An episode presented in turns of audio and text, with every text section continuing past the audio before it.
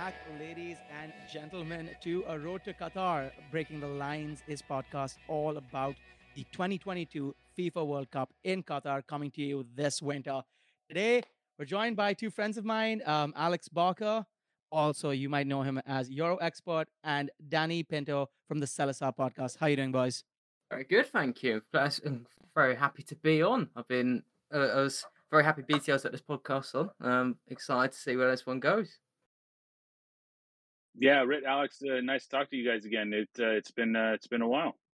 It has, it has. Um, so Danny, just for um, just as an introduction to the uh, listeners, uh, tell us a bit about who you are, um, who you um, work for, and um, what you might be thinking a little bit in brief, just about Portugal's chances. Okay, I, I was thinking we were going to get real general real quick, but um, uh, yeah, my name is Danny Pinto. I am the host of the Celeste Sound podcast. Uh, the podcast uh, covers the Portuguese national team.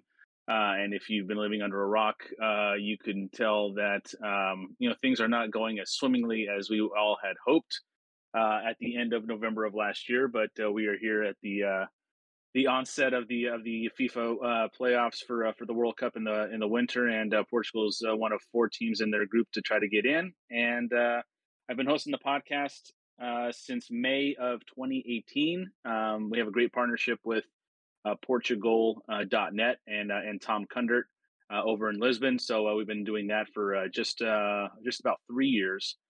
And yeah, just you know, I love this national team. It's it's my it's my number one sports passion. Um, and excited to talk to you guys about it and hopefully see them through to to the World Cup this winter. Oh, that's uh, that's uh, quite the passionate uh, response there. Um, Alex, just for whoever might not know you, uh, tell us a bit more about yourself and just tell us a bit more about uh, football and TikTok and um, you know how yeah. how how your past uh, uh, past uh, activities with national teams has been.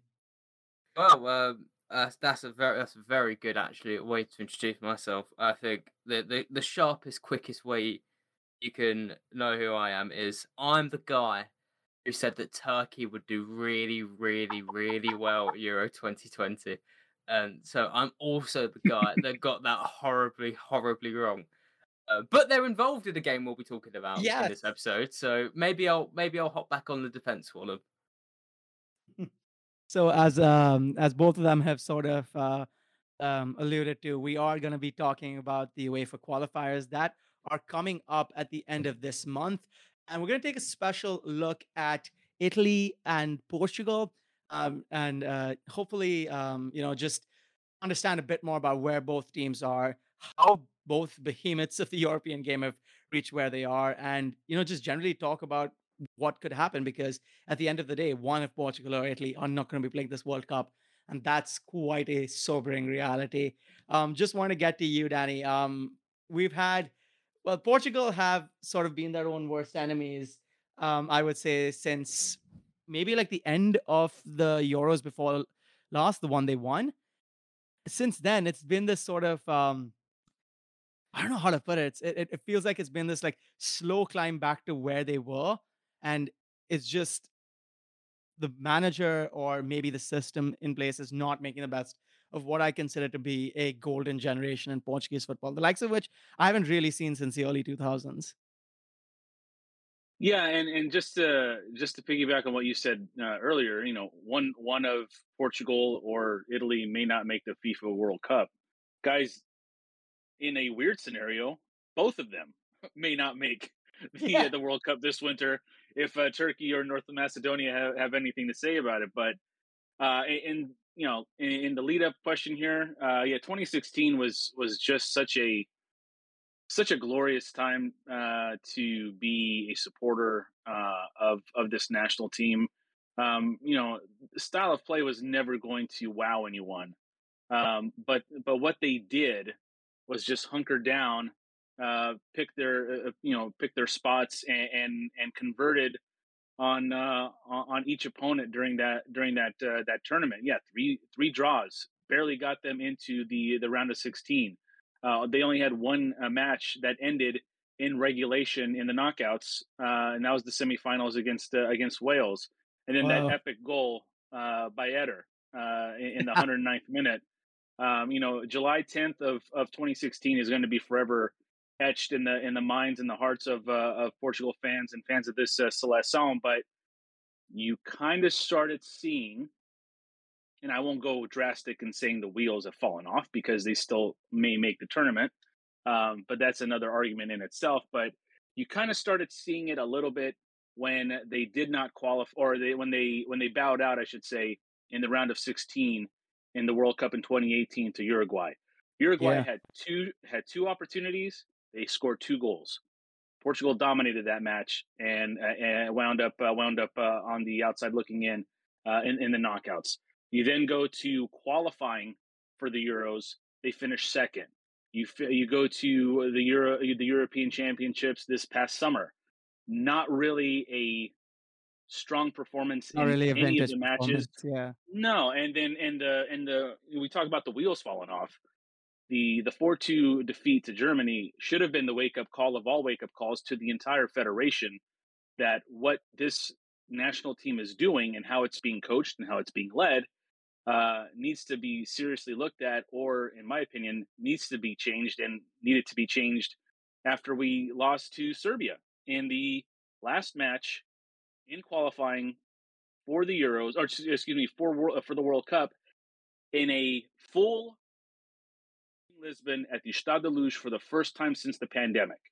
Everything was aligned for the Portuguese national team, yet somehow they not only did not qualify, they lost at home in front of all those fans that were there for the first time in unison in a in a full packed stadium. So, um, me personally, I don't believe that Fernando Santos uh, should be coaching this team uh, presently. Um, but here we are. Uh, and the scenario I think everyone is kind of uh, struggling with is do we do we lose and finally get him out? Or do we endure another you know 10 months or 9 months of uh, Sunch at the helm? Uh, obviously I, am the I'm on the latter side. I you know if it means that the World Cup is uh, is part of uh, Portugal's future then I'm all for Santos still being there if that's the only way that we're going to get there. So um, mm. yeah it, there's too much t- there's too much talent and there's you know, if you look at the roster from 2016 to 2022 now, I mean, there's upgrades over the field.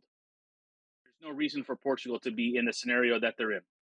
Yeah, and you know, just Alex, just wanted to uh, let you chime in here. You know, we talked a lot about Portugal on our former podcast uh, at Eurowatch, and uh, you know, we, I, at least, at least between between the both of us, I was a bit more bullish on their chances um you know has has anybody in the portugal setup wowed you in the eh, to the extent where you think that okay this person will rise up to the occasion this is the game changing moment that's meant For- um I guess, I guess one who i think he had fleeting moments at euro 2020 but if you could keep renato Sanches fit he's yes. kind of like he's kind of like mm-hmm. portugal's marco verratti in a sense where he only plays 20 times a year, but every time he plays, he's the best player on the pitch. And uh, you saw that recently uh, in Lille v Chelsea.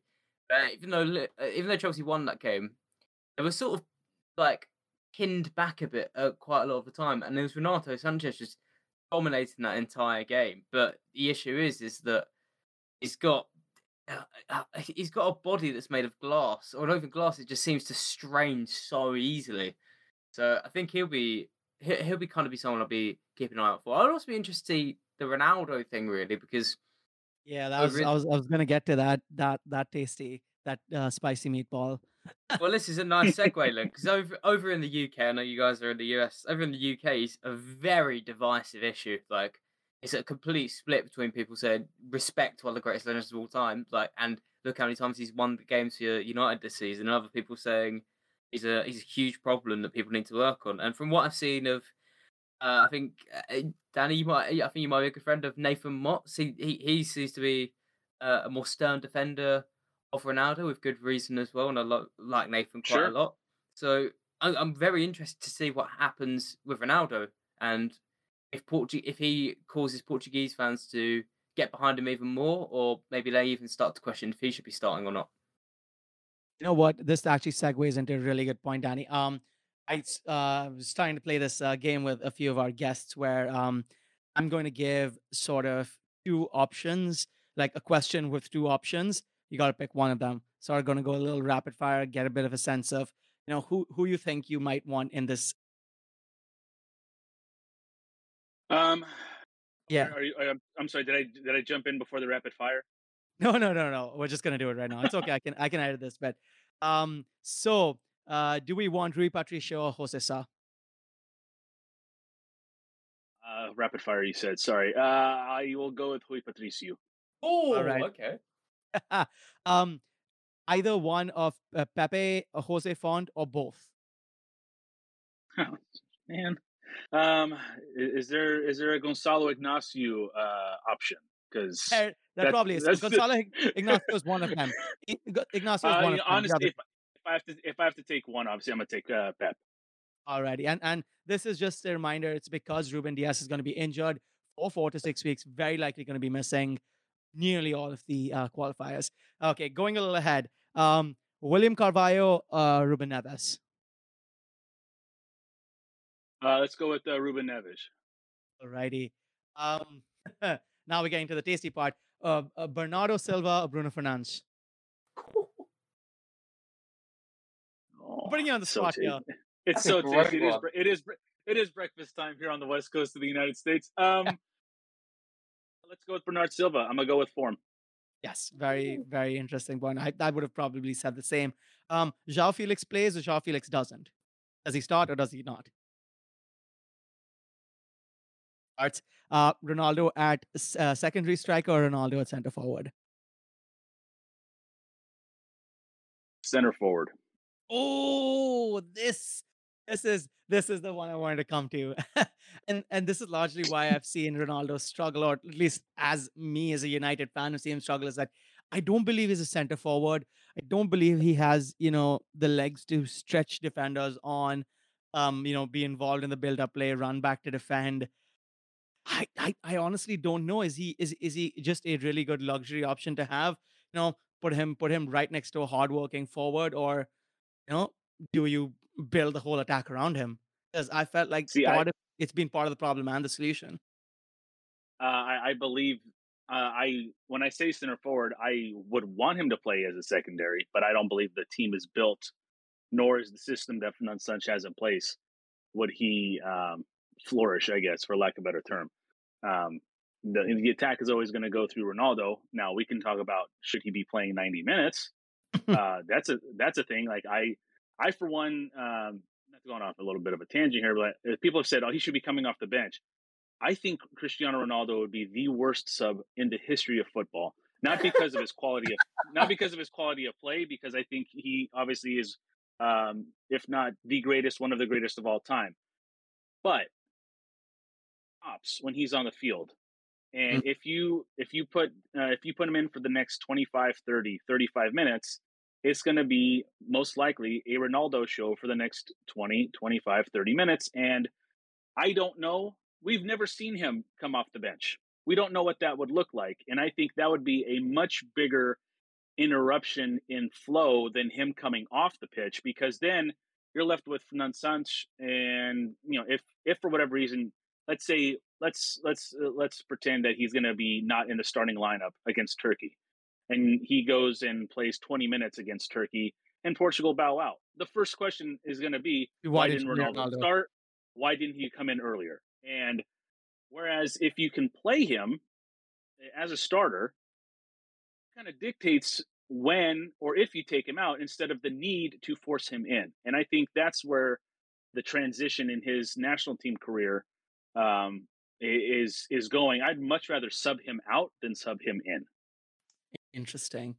That's um and and you know just getting to that center forward point, you know, it, it gets me to segue a little bit into where I wanted um Max to chime in a little bit. Um, you know, Italy on the other hand, I've also really just you know surprised everybody by being in the position they're in, and um they've won one out of their last five games. They've drawn all the others, and it's it's it's a situation that's gotten so bad that Roberto Mancini has turned to well, this is the Loki moment. That it, you must be really desperate if you're coming to me for help because Mario Balotelli has been called back to the squad after a good spell in Turkey. Alex, What year is this? exactly. And I, I, I just want to get your thoughts on this, Alex. As you know, lovers of the international game, is is is is is he like one of the players that just gets you excited? Like this is either going to end really well or really badly. I'm just excited that it's happened.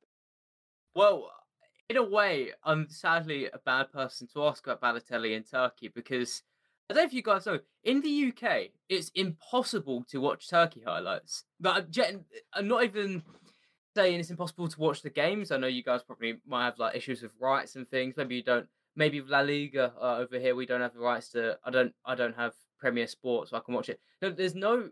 There's no broadcaster that shows Turkish football, and even more weirdly, there's no YouTube channel that shows Turkish football. I think it, the one that is for Europe is blocked in the UK. So I am literally completely in the dark with what Mario Balotelli is doing. Apart from the fact he's scored, I think, like ten goals this season for Adana Demirspor, and I know Turkish football is not in a good spot. I, I, guess it can't hurt to. He's come from Serie B side. He's come from a Serie B side as well. Yeah, I, I, I mean, I thought Serie Serie C. I, yeah.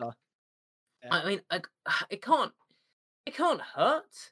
I guess it can't. It can't really hurt. I mean, the most I can add really is interesting. I was listening to an interview with him the other day uh, from the Athletic over here, and uh, it, it, it, it really did hammer home the point of when Balotelli was coming through for Italy, he was seen as their next best ever product. He was seen sort of on the same level as I guess Mbappe would be seen now, but it all just kind of fell apart for him. So it's an it'll be a nice redemption arc when I look at Italy, I do. I still think they will go through because North Macedonia won't be much of a threat. Uh, I think Portugal will go through against Turkey as well. I mean, they'll get again ahead of predictions here. So then the Portugal is the interesting one. I still think they've got enough. I think it really. I think, it all, I think yeah. Go, I think, go on. I, yeah, I think one of like the things with Italy is that even when we saw in the Euros, their, their center problem, problem, the center forward problem is still a problem neither Insigne nor um nor um Immobile really, you know, really are that sort of leading apex type of striker. Back to the goal, turn around, whack into the top corner. You have all these great, great attacking forwards, Domenico Berardi, Chiesa, even Sandro Tonali coming in, Lorenzo Insigne. It's like there's a lot of great spices, but where's the sauce? Like, and I guess in contrast, Portugal, you could uh, some may some may argue. I, I think I would argue they have a bunch of centre forwards in essence that Italy will probably die for. I mean, I was just looking at the team. Oh, I don't even say, but I, how many other national teams would die to have Diogo Jota playing up front for them? Um, he's not going to play up front with Ronaldo in the team, or at least starting. So it's interesting the contrast between these two teams. Yeah, it does come to that point, and I mean, obviously, like, so just to like circle back in on Ronaldo, I know it's a tired point, is that we've we've we've we've seen this film before, haven't we, Danny? We've seen this um, Portugal backs against the wall. They need to qualify for the World Cup, and are, are, uh, like out of thin air, and like it, it it's it's almost like a broken record. Ronaldo just comes out and pulls something out of his hat. And my question is, and this is where you know, like to end on, is that does he have another trick to pull out of his hat, or have we seen all the tricks from Ronaldo? Well, I mean, he'll he'll be well rested. Um, do I? Th- I mean, it, I don't think in this in this run of of um, you know from Portugal ever since ever since uh, 2004 when when Ronaldo first burst onto the scene. I think the I think the the role of um, favorite has never really uh, felt like a a, a role that Portugal was ever comfortable with. I think, with the exception of their run in 2006 in the World Cup, where many people thought that they, in heading into that semifinal, may have been the best team uh, in, in the last in the last four. But ever since, like, uh, I'm sorry. Go ahead. At Deco team. Oh yeah, absolutely. That's how so, I remember it. go on, go so on. it's uh, so it's you know uh, the role of favorite I don't think they've ever been comfortable with. You know, some people say that's part of the DNA of this national team. Uh, I think that's just an easy answer to say, but I mean, history proves that um, when asked to um, be the fa- be the favorite, they haven't shown up as as many times as they have relished the underdog role um, that you know got them the 2016 uh, European Championship. So um, does he have another? You know, does he? Have, I mean, he's yeah, he's Cristiano Ronaldo. He's got he's got. I these guys that think that he is um all national team. I think he is going. I think uh, over Man United, over his time in Real, over his time. Um, yeah, Portugal has always come. And, yeah, Juve. Portugal's always come first. However, I think if they don't qualify, seeing the last of him in a Portugal shirt because I don't think the Nations League would drive him, and I don't think that um, trying to qualify for uh, the European. I mean, unless he takes a break until European qualifying, which I guess is within his right. He's 37 years old, but I, I do think that this is the best opportunity for him to obviously win a World Cup, which is the last thing on his mantle that he does not have. And if he has to wait until 2026, uh, I don't, I don't think, I don't think that's going to be a, a, likelihood. So um, he's done it all and he's you know he he has every record possible internationally. Uh, I do think though that if they fail to make it to the World Cup, uh, I could very well see him not playing for the national team at the very least uh, for the rest of 2022. All right. So on that bombshell, I'm gonna leave it here. Uh, thank you so much, Alex. Thank you so much, Danny, for giving us all your uh, spicy hot takes and insights. Um, we hope to have you again on the pod soon. Uh, we're going to be, you know, covering uh, the qualifiers. We're going to be covering, uh, you know, more interest-piece stories all throughout the World Cup. So don't miss a beat. Follow uh, Road to Qatar on Breaking the Lines on Spotify, Apple Music, or wherever you get your podcasts. Love to hear from you again. Love to have you listen. Thank you.